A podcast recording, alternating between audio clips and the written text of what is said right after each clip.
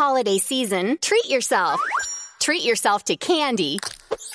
Celebrate the holiday season with the Holiday Crush. They've sprinkled candy with a holiday theme and fun packed challenges every week for five whole weeks, finishing on January 4th. The more challenges you complete, the better your chances of unwrapping delicious rewards. So, are you ready to crush the holidays? Play the Holiday Crush now. Download it from the App Store, Google Play, or Windows Store for free. Terms and conditions apply. Thank you.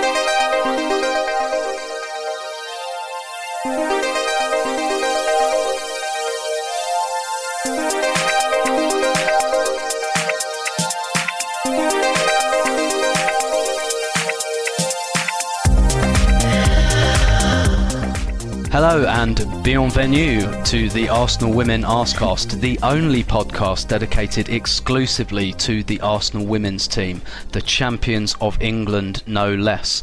You're with me, Tim Stillman, and our co-host Pippa Monique. Pippa, how are you? I'm good, thanks. I love that little French tip there. Might well say bonjour. Bonjour, indeed. Um, obviously, we're in the middle of the Women's World Cup, and at the moment, at time of recording, we're at the very end of the group stage, which feels like a, a kind of a good time to collect our thoughts um, on, and impressions on the tournament so far. First of all, how how are you enjoying it? I'm loving it. I mean, I knew it would be exciting, but like, I didn't think I'd get into it this much. I'll be honest with you. But um, learning about the, uh, there's a lot of players that I was unaware of. So learning about the new players and just seeing the talent ac- across the world has been really exciting. Yeah, yeah, I, I completely agree because, like, I, I don't know, but from your point of view as well, but from my point of view, I'm like writing about it and podcasting about it and stuff, and like maybe being relied on for a bit of expertise. But what I've enjoyed the Yeah. most as well is learning about these players because, like, I don't know really about the Thailand national team. Exactly. Or Yeah. you know, like I know like a bit about the US. I know like a lot about the Netherlands and Brazil for different reasons, and England and Scotland. But yes, and seeing like some of these South American teams as well. It's like like you, I've I've just really really enjoyed not just the players, but like some of their stories. Um, as well, what what what kind of um, stories or or player stories or or themes from the tournament have you enjoyed the most so far? I'll be so honest. What I've enjoyed the most are the fans. Yeah. Because I've got I've gone to quite a few of the games and I went as a fan. I wasn't in the media room for most of them. I was went as a fan, Mm. and the Cameroon experience was something else. Honestly, like I've never been to a women's game where, firstly, where there were so many men. And Yeah. the men were proudly supporting the women. Like when I say singing, dancing, off their seats, cheering for the full 90 minutes, it was an experience that I've never, ever experienced at a football game, men or women's. And I just love the the atmosphere that they bring to the ground. Like you, you, will hear them before, during, and after the game, win, lose or draw, and I just loved it. Yeah, I I I tweeted something to because uh, again at time of recording just watched a Netherlands game, um, and I tweeted something today about you know because like Netherlands bringing loads of colour and noise to Oh, this that's tournament, amazing. and yeah, doing these like marches to the ground, and they've got lots of songs, and they've got songs for the players, and a band that's much better than the England band. Um, and and this is like this is an important part of promoting women's football as much as the Yeah. players. Seeing like big crowds that are engaged in the game, you know that that's like a really really big part of selling, for want of a better word, the product. Yeah, that's what excites me the most about it is the fact is the is the atmosphere when you're in the ground, Yeah, yeah, as, and- as well as the play, of course. yeah, yeah, and it's looked, and you know, like the ticket sales have looked like variable. Like some Yeah. games have, have sold better than others, but Yeah. but there's, I, I think you're right. There's been like really genuinely kind of like a, a bit of a party atmosphere and much more. Sometimes when you watch women's games in the past, it's just like you get the impression that people are sitting there looking at their phones a little bit Yeah. and wondering what's going on, but. I, I th- I think even like in the games where there've been slightly smaller crowds, like they they've seemed like really really engaged. I I was just about to say that because, as you mentioned, ticket sales.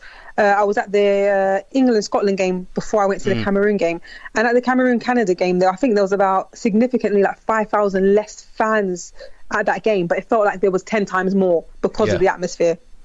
Yeah, yeah, and that's you know like even if there are empty seats, like having. And, and this is an argument that actually goes on quite a lot in women's football when we talk about stuff like um, Arsenal playing at the Emirates, for example.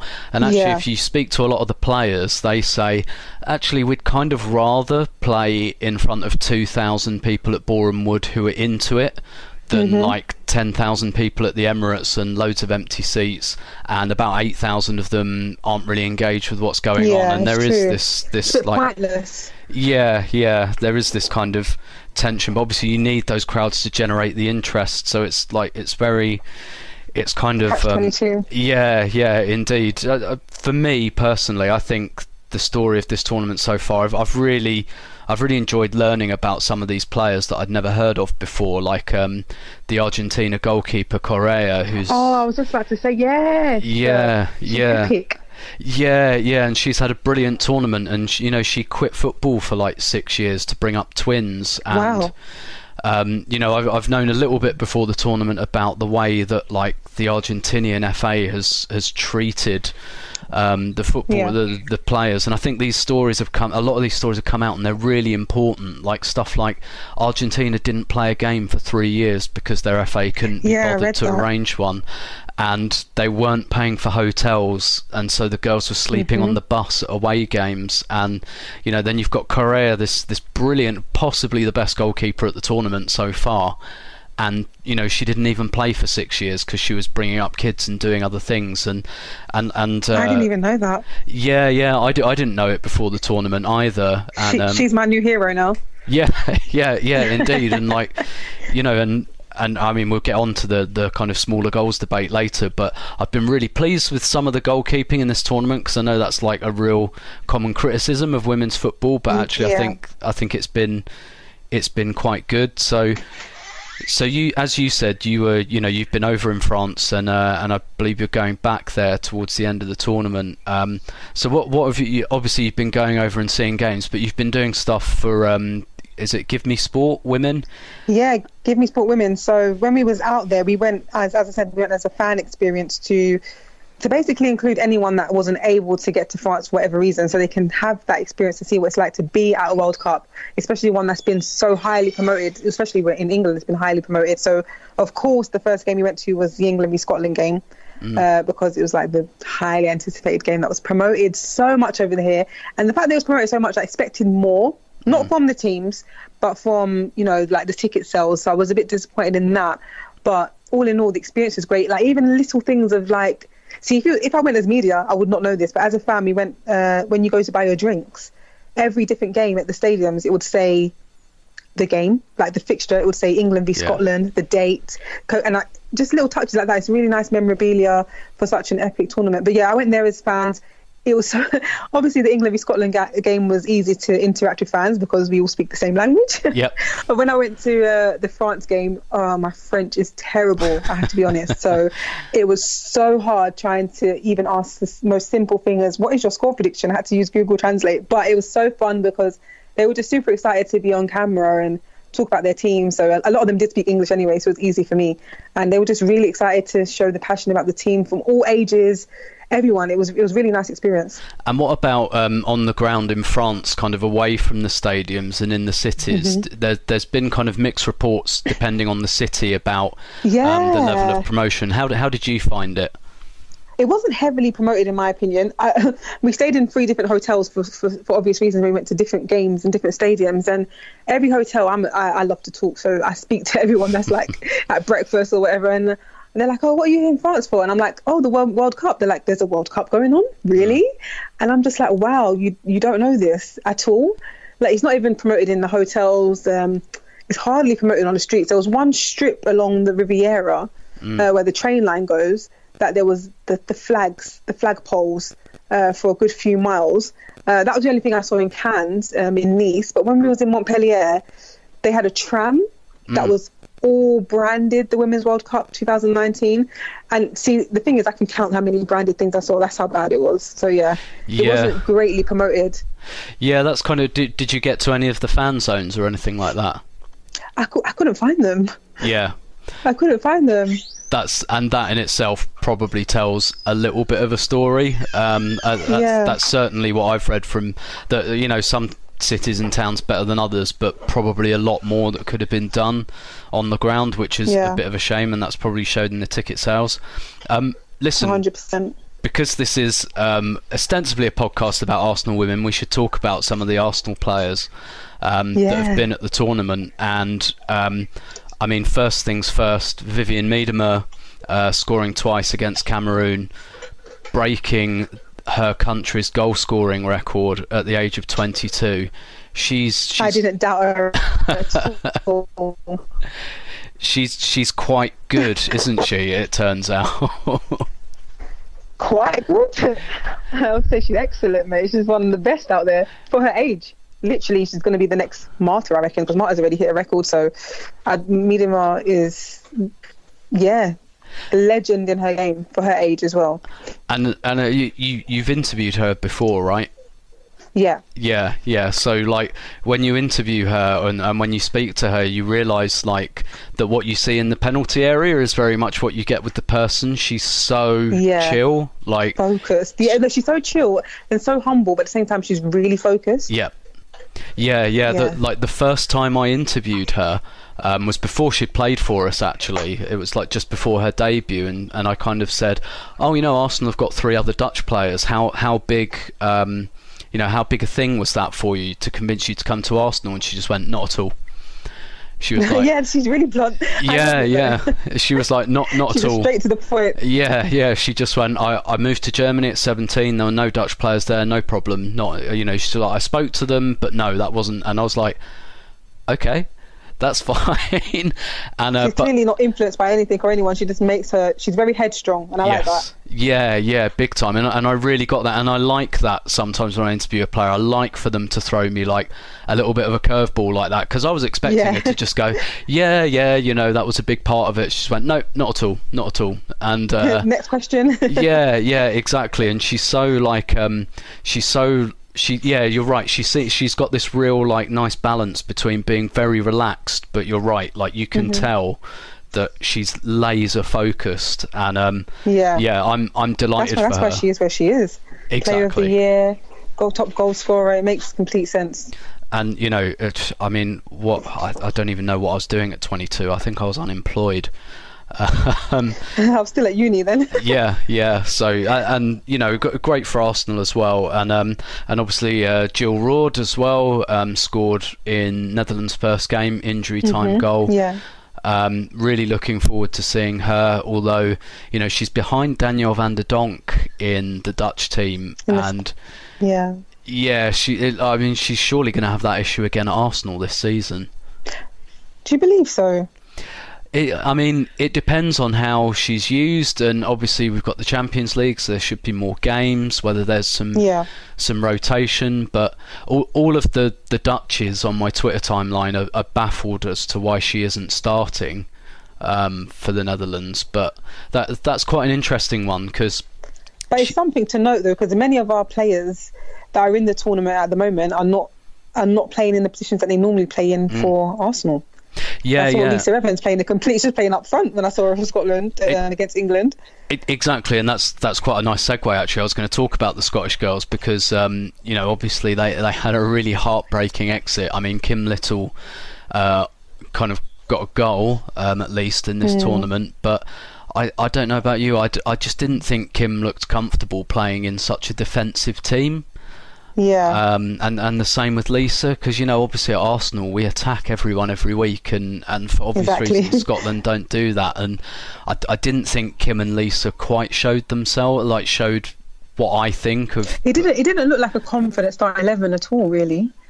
no no and uh, you know obviously gutted for Scotland the way they went out but Yeah. I, I just didn't uh, you know like I obviously we've seen a lot of Kim and Kim's such a great player I think Lisa Evans is so underrated but I mean Lisa was Of course, yeah. Yeah, playing like a far more defensive role and sometimes on the left and sometimes central. I, I, I didn't get the impression that, that the Scottish girls were really able to show what we see from them as Arsenal Yeah. fans.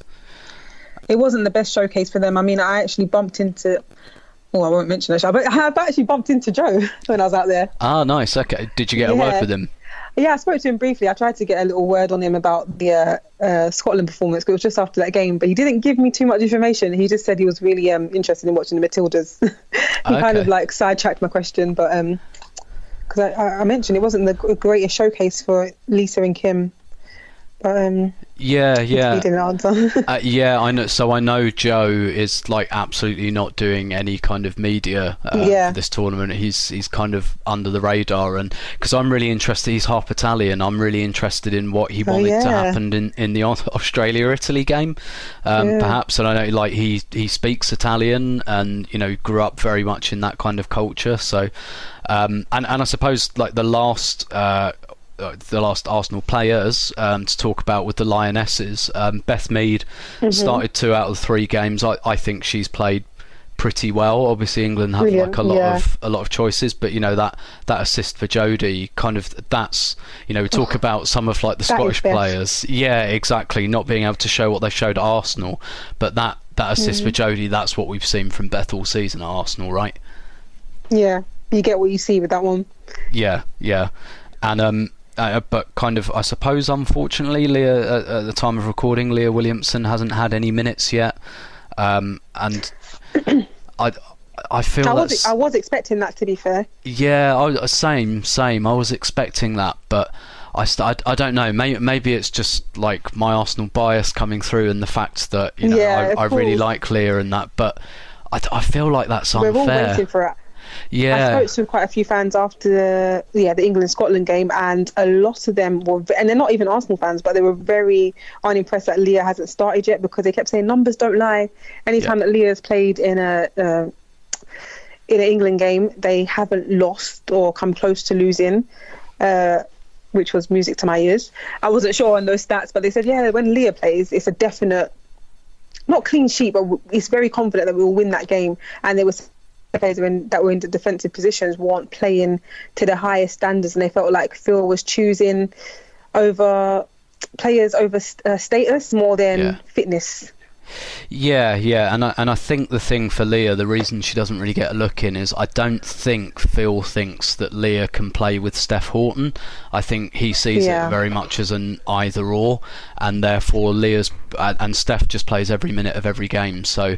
Leah's probably Yeah. not going to get a look in unless Steph is injured or rested. Which, I mean, personally, I I don't buy into that. I think they could play together.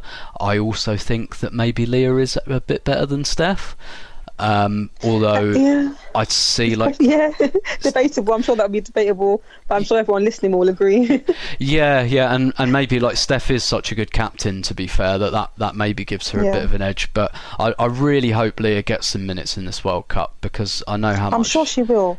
yeah because Millie's come out. Uh, I think it was Abby that came in, uh, but they Phil has really rotated this squad in the in the last three games. There's been he's rotated a lot of players. There's been different players that's come onto that pitch. So I'm sure, hopefully, in the quarterfinals, she'll get a few minutes under her belt. So those are the Arsenal players at the World Cup. Obviously, we've got some players who aren't at the World Cup um, at the moment. One of those is Katie McCabe, the Irish captain. Uh, Pippa and I uh, went down to London Colney um, before the World Cup started a few weeks ago to do some interviews. Um, and we spoke to Katie um, about her season, fantastic season that she's had. Um, so let's roll that interview now, and we'll be back with you in a minute.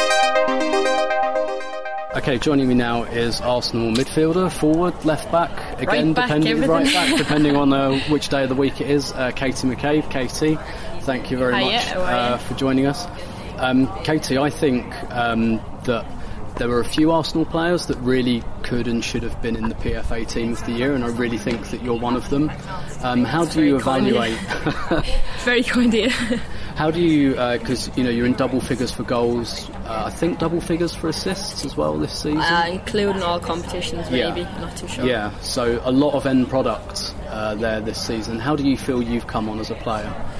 Yeah, definitely. I think um, since coming back from Glasgow um, and coming back into into Joe's side, then it was. Um, he's really um, he's worked with me and the team. Um, yeah, to go forward really and um, and and create that end product, which I struggled with having in my game when I first came over here, and obviously in the year and a half I've been under him.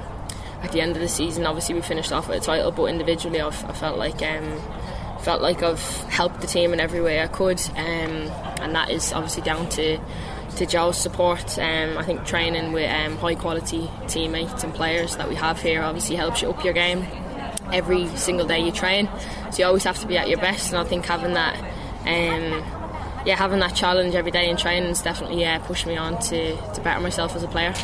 And uh, I read uh, an interview you did. I think it was in the Irish Times. Um, after the Brighton game, and you said uh, there was a phrase that really jumped out at me in that interview. Um, you, know, you talked about coming back from Glasgow City on loan, and, uh, and you talked about falling in love with football again. Yeah. Uh, no, sorry, go on. Uh, yeah, yeah, yeah. I, I was just going to say, um, how, how was it? Because over the last 18 months, you kind of came back and you went from being not quite a, like a high level squad player to being well you've played more games than anyone else this season. So what's that journey been like for you personally over the last 18 months? Yeah no it's been great. Obviously I struggled um, trying to get some minutes and get into the team and I did come up first come over as a 19 year old with Pedro. And um, for me I just wanted game time and I think that was the only way I was going to uh, progress. Um, obviously being named Irish captain then I had that kind of responsibility to be playing and come home and play for Ireland and, and perform at that level. So for me, going to Glasgow on loan, um, I'm really grateful for them taking me in under their wing and, and playing week in week out. Um, but that definitely uh, changed my mindset. I, I came back in.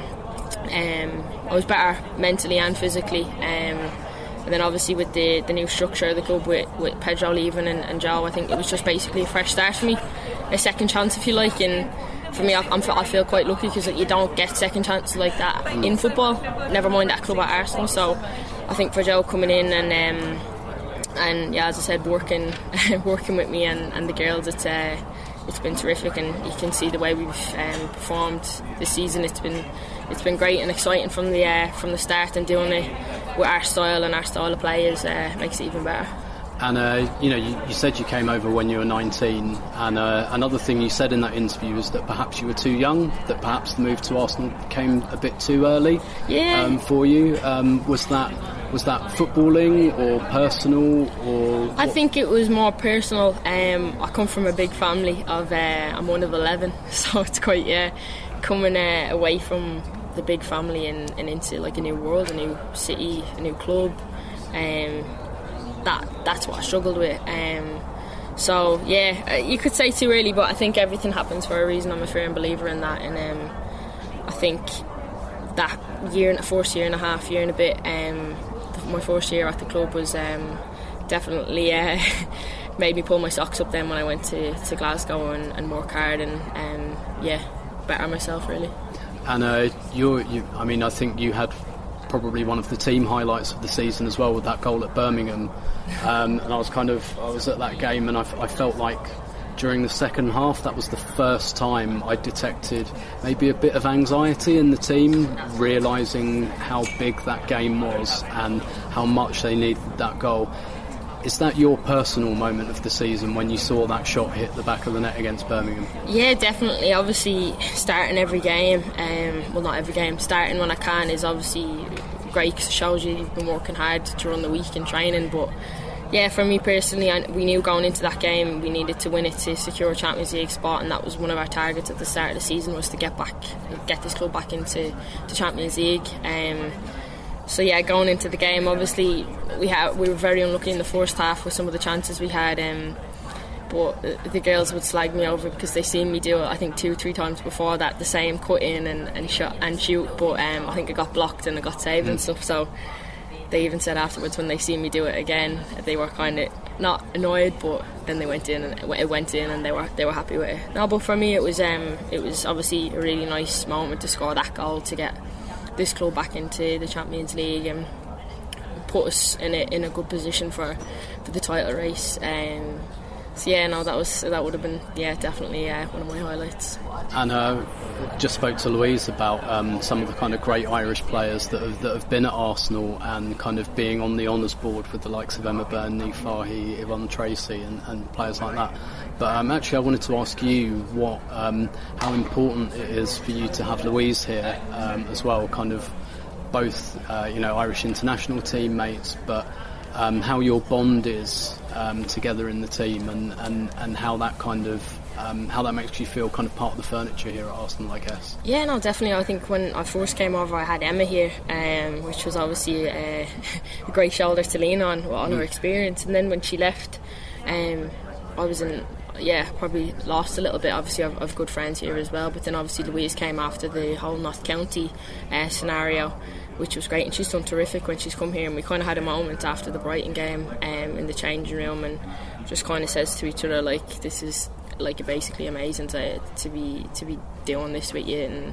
And um, yeah, kind of entering that. Okay, we're now one of the Irish Arsenal ladies who've Arsenal women even who've won a league title, so we can now join obviously likes of Emma Byrne, uh, Niamh Fahey, Yvonne Tracy, Ciara Grant. Um, so it was really special because I, have I've always looked on, I've always looked uh, looked at games on the TV and seeing Emma Byrne lifting cups mm. fun.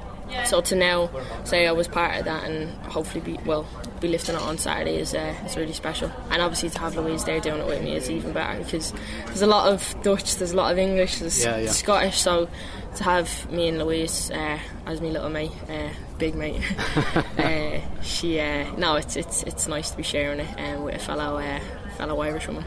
Okay, well, as I said, I think you've had a, an excellent season, Katie. Congratulations. Appreciate and, it. And uh, look forward to watching on Saturday. Hopefully, uh, you'll pick the next PFA team. oh, yeah, yeah, yeah, yeah, yeah. Cheers.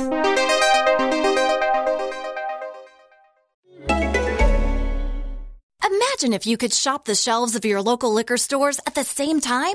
Well, spoiler alert, you can with Drizzly, the number one alcohol delivery app. Compare prices on a huge selection of beer, wine, and spirits like Tanqueray, Crown Royal, and Ciroc. Then get them delivered to your door in under 60 minutes. Right now, Drizzly is giving new customers $5 off their first order. Just enter promo code SAVE5 at checkout. Download the Drizzly app or go to drizzly.com. That's D R I Z L Y.com. This holiday season, treat yourself. Treat yourself to candy Celebrate the holiday season with the Holiday Crush. They've sprinkled candy with a holiday theme and fun packed challenges every week for five whole weeks, finishing on January 4th. The more challenges you complete, the better your chances of unwrapping delicious rewards. So, are you ready to crush the holidays? Play the Holiday Crush now. Download it from the App Store, Google Play, or Windows Store for free. Terms and conditions apply. Welcome back. That was our Katie McCabe. Unfortunately, we didn't get to see her showcase herself at the World Cup, but she's had an amazing season at Arsenal this season. Don't you think, Tim? Yeah, yeah. She she's um she, probably the most improved player. Um, I think at Arsenal. Like I, I liked her when she signed, but I didn't ever really see her as like a superstar or anything. But yeah, she played more minutes than any other player um, this season, and in several different positions as well. She played fullback, wingback, central midfield, right hand side, uh, forward, and you know I, I, think her goal against Birmingham in March, possibly the oh, biggest yeah. goal of the season um, for Arsenal. One of, one of my favourites. Yeah, yeah, exactly. And obviously, we, we spoke to her about that in the interview. But um, yeah, she she's she's had she's had an absolutely fantastic season, and uh, and I'm I'm uh, maybe a little bit happy she's not at the World Cup, not for her, but like just for her to go away and have like a good summer break and, and hopefully come back and, and kind of do what she was doing again next season. It's always nice for someone for a player like that to have a break because I know a few seasons ago she had a broken leg. I don't know how mm. players and athletes come back mentally and physically from something like that, but she's really come into herself for Arsenal this season. She's been a joy to watch. Yeah, absolutely, and and obviously she had that loan spell at Glasgow City just before mm-hmm. Joe arrived, and she went there. She won a league title. She was playing every week, and I think that's that's just made all the difference for her yeah. in terms the of confidence. her confidence. Yeah, yeah, exactly, exactly, and uh, I mean, I guess speaking about her confidence, um, you know, she did she did an interview in the Irish Independent um, recently where oh, she yeah. kind of yeah yeah where she she I, this was kind of an open secret I think in women's football I, I, don't think she ever really hid it per se but you know her and her partner Ruesha Littlejohn who plays for London Bees they kind of to mark yeah. Pride Month um, they they went public about their relationship, which is is fantastic. And and you know, Katie was talking about you know perhaps as captain of Ireland, you know, excuse me, it's on me to to be a bit of a role model. So that you know that's that's great for both yeah. of them. I mean, it's really inclusive in women's football anyway. But I must I must say personally, in men's and women's and any type of sports, I don't actually pay attention to things like this. But no. it's really nice uh, for people to come out and uh, just express themselves and let you know that it's, it's an inclusive environment that we're in in this women's game. Um, so it's nice Indeed. be able to do that. Yeah, exactly. And look, we we know that there are there are lots of couples, and there are you know there, there yeah. are lots and lots of gay players in, in women's football. And Katie kind of says that in the interview. Look, this is this is quite a forgiving environment to do that in. Um, but yeah, absolutely. Just all for you know, if they want to be public about it, whether they don't want to be public about it, whatever, or whatever feels comfortable yeah. for them is is is fantastic. Exactly. Touching back on the World Cup again, because we are in the swing of things in summer. Mm. There's been this huge debate. I don't know. I'm sure you've tweeted about this as well. uh, I think everyone's been talking about it with Emma Hayes' comment on smaller goals in women's football. I mean, mm. personally, I think that is absolutely ridiculous. Uh, because my son even plays with those goals and he's not he's not even a teenager yet so i couldn't quite get her standpoint on it where she was coming from that women need smaller goals for this for women's games. Yeah, so I, I, I don't think I agree. I mean, I, I don't think I have a strong opinion on it, right? Because first of all, I'm not sure it's my place to have a strong opinion on it. I, I think it should be up to like the players and the yeah. goalkeepers themselves, maybe. But um, I, I think where Emma was coming from was, you know, almost using like the example of women's tennis where it's three sets instead of five or women's golf where you know they they tee off differently and things like that.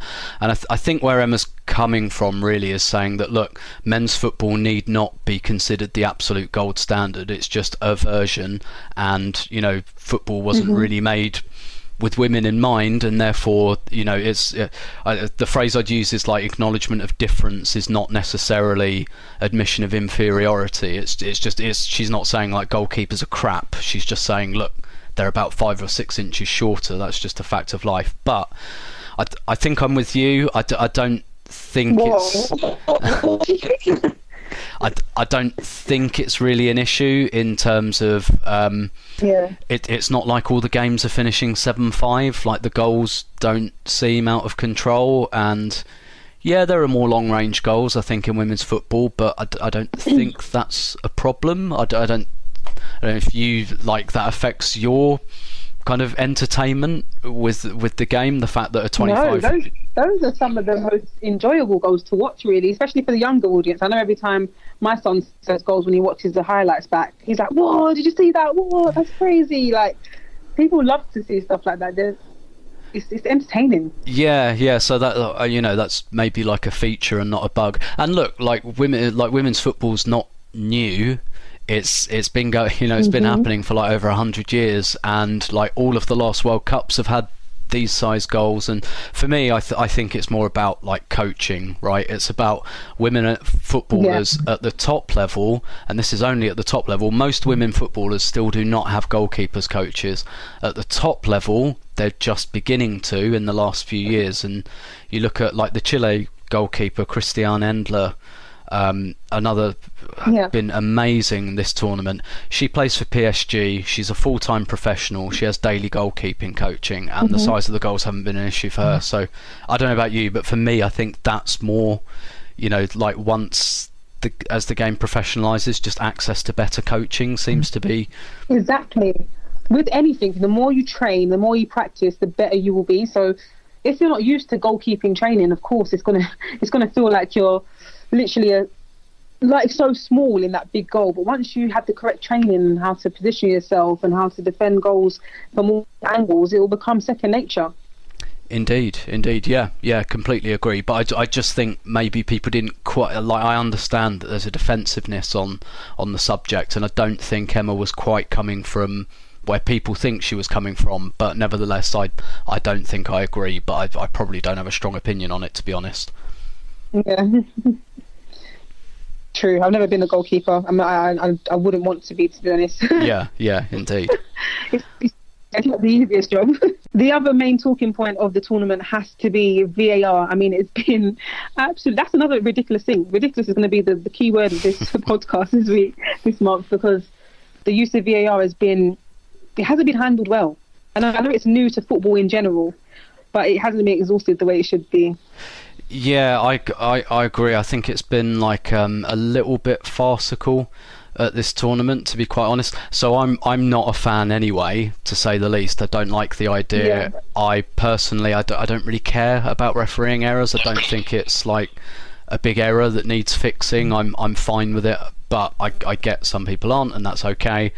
But uh, yeah, I think some of this like you know, you, you look at the the way Scotland were eliminated and because the goalkeeper came about a quarter Oh. inch off of her line, and this obsession with quarters of inches, and you know, you know, the the one that that's, that's actually annoyed me the most in this tournament is the offside flags going up like 30 seconds late, mm-hmm. like after the offsides. I found yeah. that What is that about? What yeah, because they're told basically to let the move end before they call offside, just in Oh case they review it and it's not. And yeah, maybe I just need to get used to it. I found that really Honestly, jarring. Yeah, from a viewer's point, it became confusing at times. I was thinking, wait, I know that was offside, but what's the flag up now for? Because I'm not sure what else has happened. I thought something another incident has happened because it doesn't make sense the way they've done it. Yeah, It becomes very it slows the game down for the fans as, and, and must do for the players as well. But it's really irritating to watch because it just loses the flow of the game. Yeah, yeah, I, I, I completely agree, and I, I think, I think um, in this tournament, there's there's a few things that they'll they'll take from this tournament and they won't do anymore. I think that kind of goalkeeper moving on the line piece, for example, I, I can't see them keeping that. Um, and it, it's kind of a shame that they've used something like a Women's World Cup to work some of that out because it shouldn't really be a testing ground. But but there it we go. It seems impossible to save goals with that technique. Yeah. It seems absolutely impossible. It's in all favour for the penalty taker because it's just what do you do if you can't even move off the line until you know it's ridiculous. In yeah. Nobody has that speed reaction. Yeah, yeah, exactly. And it's not like, you know, things are hard enough for goalkeepers and defenders. I, d- I don't think Yeah. we need to make it that much harder. But yeah, there you go. At, at, at the very least, the, the one positive I'd say about this, it's been nice to watch the debate over this on like social media yeah, and, you know, people engaging with women's football just as football Yeah. without like, you know, I don't know, social commentary or debating whether it's worthwhile or anything like that, but just talking Yeah. about it as a normal football match. That that's the one thing I think I've taken from this. yeah, I've loved it. It's been really nice seeing all the all the conversations as well. But speaking of defenders, I must touch back on this. We uh, Tim and I headed down to London Colney, as you know, and we spoke to our defender Louise Quinn. So here's that interview. Uh, we're now joined by Arsenal centre half Louise Quinn. Louise, thank you very much um, for joining us.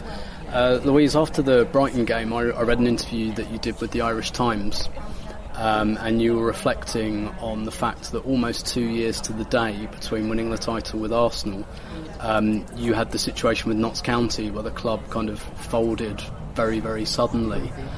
Um, and that, that must have been like a really, really scary experience at the time. And looking back on that, um, do you think it, it's hard to say like, you know, things work out for the best and everything like that, but how much do you think that experience has taught you, um, you know, as a person as much as a football player? Um, yeah, I think just in in general, it, it kind of you know definitely told you know taught me just not to take things for granted. You know, to work as hard as you can, no matter what situation you're in. But then you know also sometimes a bit a bit about life after football. Um, You know, especially for uh, you know female footballers, it's you know it's definitely a massively growing game. But you know, as soon as I maybe retire, you know, I'm just ha- going to have to go in straight away, get a job, and you know, go into the the real world. Um, so yeah, so it definitely made me, you know, think about everything when it comes to my football. Just play and enjoy it. You just you, you don't know when something might happen that might just kind of take it away from you, even if it's just briefly, or you know, and, and that's the same, inc- including injuries and all that stuff. So um, yeah, definitely, it just made me. Uh, think it made me more determined. Um, you know, and I and Arsenal then just that just definitely gave me a huge uh, a huge chance to, you know, to, to prove that to prove that to uh, you know to myself that I can do that. And um, your career's had. and uh, your career's had quite an interesting trajectory in, in this kind of uh, in this respect, and uh, I, I, guess like for our listeners and for our viewers, um, I'm quite interested in getting you to explain how your move to Sweden came about before you came back to England. Is it right that you put together your own video short, basically? Yeah, basically it took me um, seven hours to do seven minutes uh, video. Um, yeah, listen, it just got to a stage where I, where I did. I just really wanted to to play abroad, um, and I suppose then I, I, had been in, in touch with you know some of my Irish teammates, one of my good friends, Fiona O'Sullivan, and you know she put me then in touch with with her agent, um, or an agent that she knew, and yeah, you know she she had at the same time you know told me she was like you know I play I've played in Sweden, I've played you know abroad. Like I think I think you can do it, and you know that was that was it, and you know that was me. I wanted to do it, so yeah, I uh, slogged and made you know the best clips that I could, uh, the best things that I could do, and um, yeah, it was uh, it was it was tedious, but um, yeah, it, it, just came about, and you know, I, I ended up in a club Eskilstuna, and you know, my agent told me that they were yeah they're in the second division, but they're a, a you know a, a club with a lot of ambitions and that was you know that was exactly what it was and I think they recruited some of the best people and the best players that they they could have at the time and you know starting then second division and finishing playing in the last eight in, in Champions League it was a you know quite a quite a journey for me. And um, so, what did you do with the video once you made it? Did you just send it out to agents? Did you send it out to clubs? Yeah, yeah. It was um, shamefully put on YouTube, and uh, yeah, like, and then you know, yeah, the, my agent had it, and yeah, he just he just sent it sent it to clubs, and you know, I, I was uh, I you know ended up you know friends with you know the coach that that was there at the time, Victor Eriksson, and he was like I didn't really look at it. I looked at maybe like, and I was like, I put so much work into that. But he was just like, I saw little bits, I read about you, and that was it. So, I, you know, I just wanted you here. So. And uh, how is your Swedish? You spent two years over there, is that right? Four years. Four years. Yes. Four years. Um, I know it, they speak a lot of English there. Exactly. But. So it's maybe not as good as it uh, as it should be. Um, yeah, because our, our training sessions were done in English. Um, I do in general struggle with languages and. Mm you know, in general, a lot of people want to speak English with you. So even when I went to cafes or something and tried to speak Swedish, uh, they spoke back in English to me. So I was just like, there's just no point. But um, no, I like I know bits, and I definitely got to a stage there where I could I, I could understand a lot of the conversations, and, but then the speaking was yeah a little bit more difficult. But you know, I, I got there. And uh, when you came to Arsenal as well, I mean, it, it wasn't you know you came from Notts County and, and initially it was just a contract for the spring series right? So it's still only a short term contract. And bit by bit you've kind of fought for longer and longer contracts. Um, and, uh, and, and and I, I read uh, well actually I spoke to Joe after the Brighton game and he, he talked about you. There was an Irish Times journalist mm. there. He asked about you and uh, he, he kind of he spoke a lot about your evolution from um, this kind of typical centre half, shall we say, to this kind of ball playing centre half that, that can play not can, not just that can play Joe Montemurro's football, but really really thrive um, with Joe Montemurro's football. So your journey as a footballer um, in your two years at Arsenal has, has been really really quite significant, I think.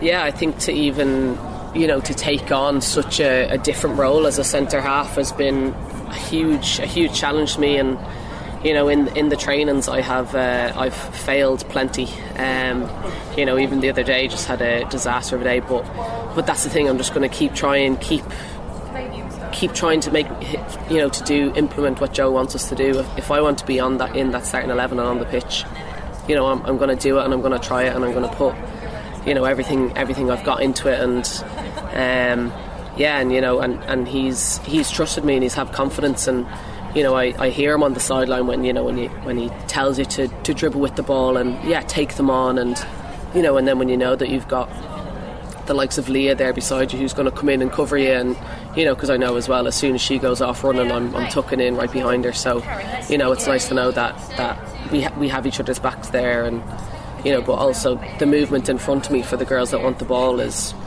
you know is is ideal. Um, you know their positioning, their their body shape, their everything. So you know it's it's yeah I've I've had the confidence to try to try do it and to play forwards. Um, you know a lot more, but the girls in front of me have definitely made it easier.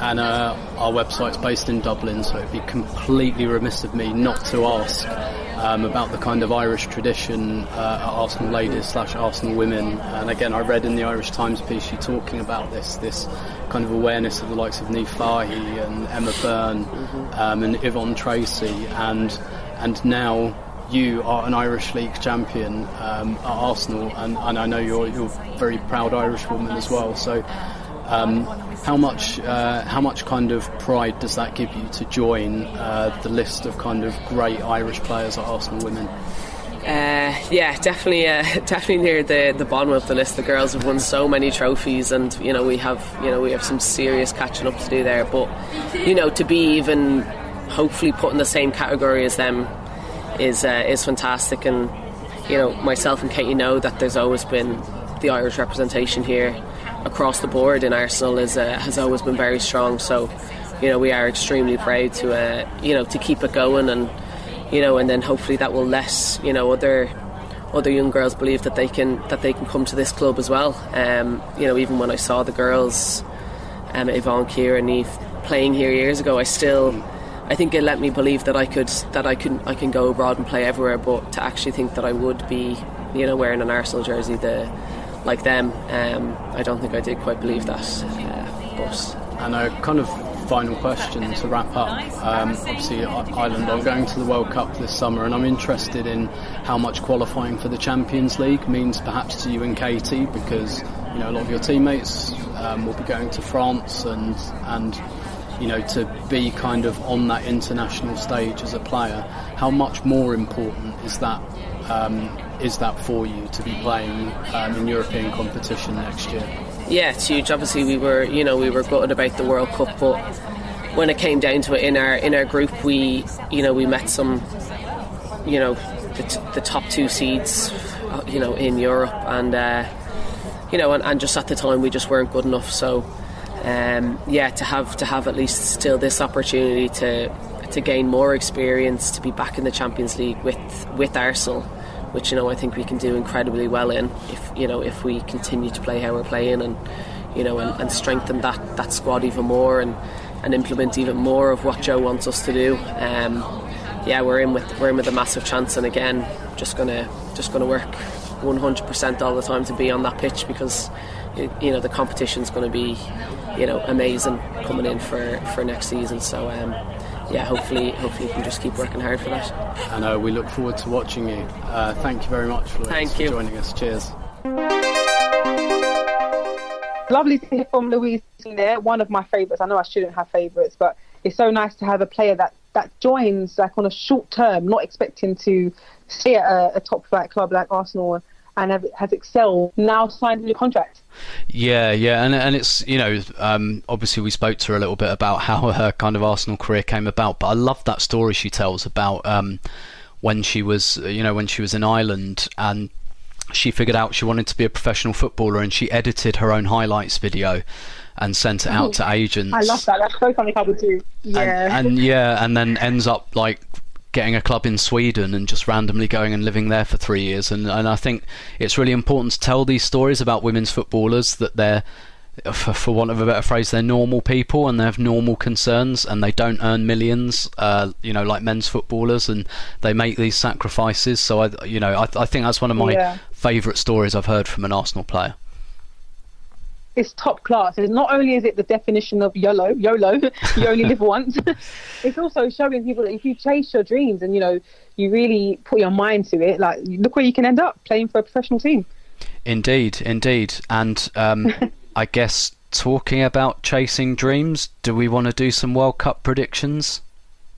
Let's do it because I've had the boldest of predictions since the beginning of this tournament, and they change all the time. Because, you know, a tournament, everything, everything's unexpected. You never know what you're going to get. So, yeah, I've changed again. Yeah, I have. I, have. I, yeah. who are you going for for the win? So, I still think France. So it looks Ooh. like France and the US are probably going to end up playing in the quarter final, and I just fancy the fact that France are on home soil to, to just do it. And if if they beat US, I think they'll go and win it. So France. Yeah, they'll definitely beat USA with the with the help of VAR. So. True. no, you never know. Who are you going um, for for winner? You're not going to believe I'm going to say this because this makes absolutely no sense as it stands right now. Although obviously they qualified, uh, but you know, last 16, anything happened. I'm going to have the boldest of bold predictions. Go for it. And simply because my favorite, a lot of my favorite players are in this team. I am saying Netherlands. Can you believe I've done that? Okay. Oh my god. Fair enough. Fair enough. I, I mean, I'd I'm love to see them do it. and I'm saying Miedema golden boot. There, you, there I said it. Ooh. Interesting, it. interesting. Yeah. Okay, so gold, golden boot for me. I at, at time of recording, Sam Kerr and Alex Morgan are tied on five goals, and I think that Alex Morgan is going to take it. Just, I think she might score one more, um, and I think that will probably be enough uh, for her to take the golden boot. So I'm I'm going to say Alex Morgan. What about She's the clear winner. She's the clear winner for the golden boot, innit? I, I, I joked about this the other day and said Wendie Renard might take it. Yeah, I, well, I've I've been writing for um, a betting site uh, about this tournament. In my tournament preview, like I saw she was a hundred to one for the golden Oh. boot, and I said put a pound on that because she takes penalties and she's great from set pieces. And exactly. yeah, So- she, that could be a sound shout. Actually, she's on three at the moment, and if they go all the way, she has actually got a chance, Might which would be on seven. incredible. Yeah, yeah, yeah. what what about player of the tournament? Who do you think's going to take that? I, I was actually, I was actually going to give it to her, Wendie Renard, Yep. for the home nation. As you said, she's great on set pieces. She's she's one of the uh, she's like a national treasure treasure for France. Obviously, she plays Yeah. for Lyon as well. So um, I feel like she has a lot of attention on her at the moment, and I feel like she will really deliver and give the fans what they want. And I think she will be nominated player of the tournament. I I completely agree um, because usually defenders don't get that much credit, but because she Yeah. scores goals as well, I think that will swing it for her as well. If it, you know, I'm assuming France are going to go all the way and win it, so it's probably going to be a France player to take player of the tournament. I think the US Yeah. are going to go out in the quarterfinals, so I think that will take a lot of them out of it. Um, so yeah, I I completely It's- agree. It's the year of the defender, man. I mean, I know I shouldn't mention it on an Arsenal podcast, but you know, Virgil van Dijk, she's been likened to him for all the set set pieces in the corners. So And they do look a little bit alike as well. It yeah, has to I've be seen that on. Twitter as well. I've seen that on Twitter. It's the hairstyle. Yeah, yeah, very much so. So, okay, um, I guess time will tell if we're right or wrong um, about that. Um, and maybe even by the time you listen to this podcast, some of those predictions will be firmly in the bin. We'll see. yeah, probably. Um, but thank you all very much for joining Pippa and myself on this edition of the Arsenal Women Arsecast. And thank you, of course, to our very special guests, uh, Irish pair Katie McCabe and Louise Quinn. We we did a few more interviews down at London Colney, so we'll kind of. Uh, continue drip feeding those over the summer with the likes of Lisa Evans, Emma Mitchell, who of course was left out of the Scotland squad. Sadly, um, she hadn't heard about that at the time that we actually spoke to her, so um, it'll be interesting listening back to that. But um, yeah, thank you all so much for listening. Um, hope you're all really enjoying the World Cup. Hope you've all bought your tickets for the Emirates Cup to see the girls there. Yes. Pippa, thank you very much um, Thank as you. well. Hope you really enjoy France. Um, yeah, I'll be back out there soon, so I'm looking forward to that. Cool, cool. And perhaps we'll catch up um, at the end of the tournament to kind of unpick everything that happened in France this summer. Definitely. Cool. Okay. Thank you very much for listening, and we'll speak to you again next time. See you.